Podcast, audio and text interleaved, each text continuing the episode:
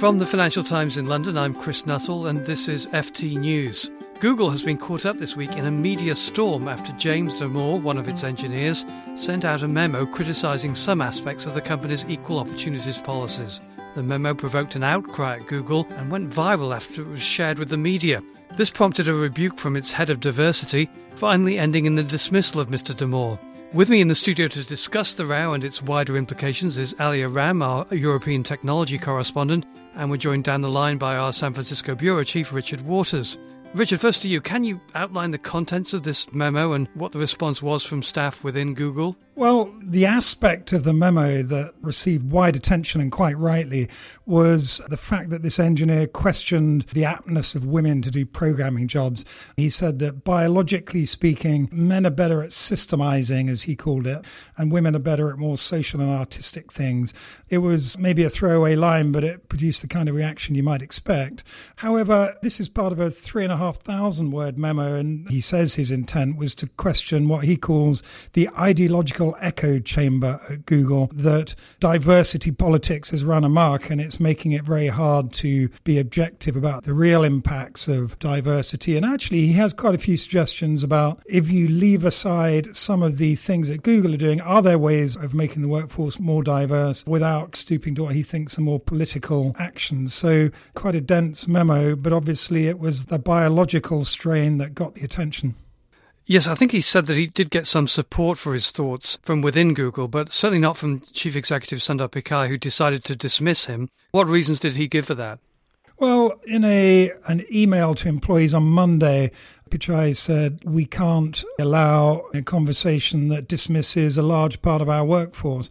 I think this is how it's obviously been seen by many people inside Google that if you conclude that 20% of your engineers, not as many as Google would like, but still 20% are women, and if you conclude that a lot of them are there because the company has lowered its standards to let them in, then you have a real problem internally if nothing else, it makes it very hard for people to work with him in future for the kind of close cooperation, the horizontal assessment that Google does of its employees, all these things that rely on a very close level of trust, I think are broken down. And so Pichai really didn't have much of an option here but to act. I mean, this comes at a really bad time for Pichai and Google. For whatever reason, historically, they've had less than a fifth of their engineers have been women. They've been bending over backwards to do something about this, but they've got the US regulators on their backs for paying women less than men. They contest that. They say there isn't any evidence but the regulators are quite adamant about this, and there's a court case going on.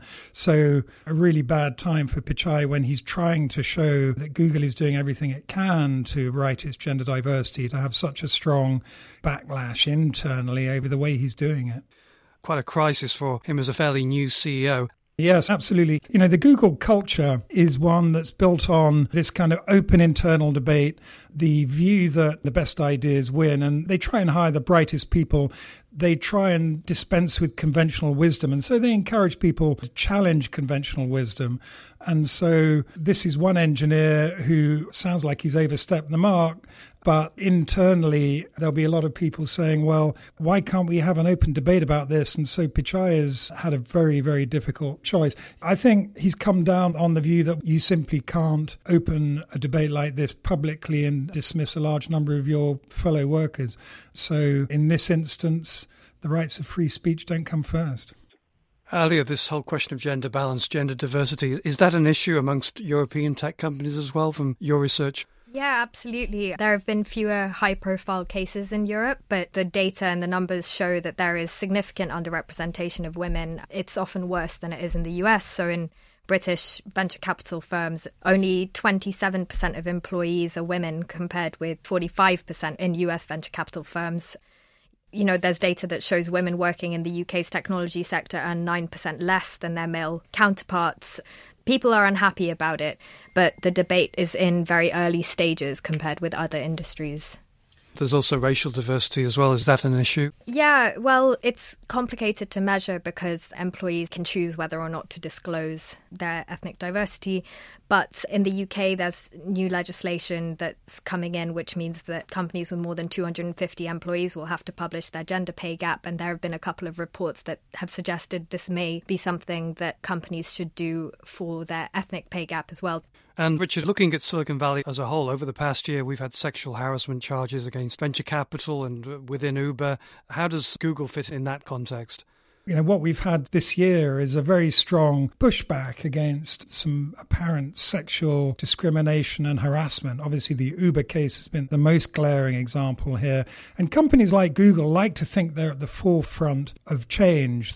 And now, in their efforts to be fairer to one minority, and very definitely a minority in tech, they've now encountered a backlash from men, in this case, who feel that they're being discriminated against in the interests of another group.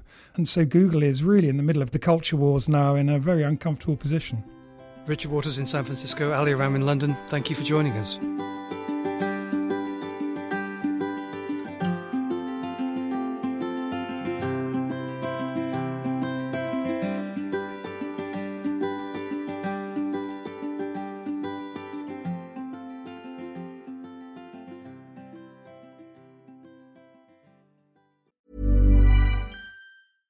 This is the story of the one. As head of maintenance at a concert hall, he knows the show must always go on. That's why he works behind the scenes, ensuring every light is working, the HVAC is humming, and his facility shines. With Grainger's supplies and solutions for every challenge he faces, plus 24 7 customer support, his venue never misses a beat.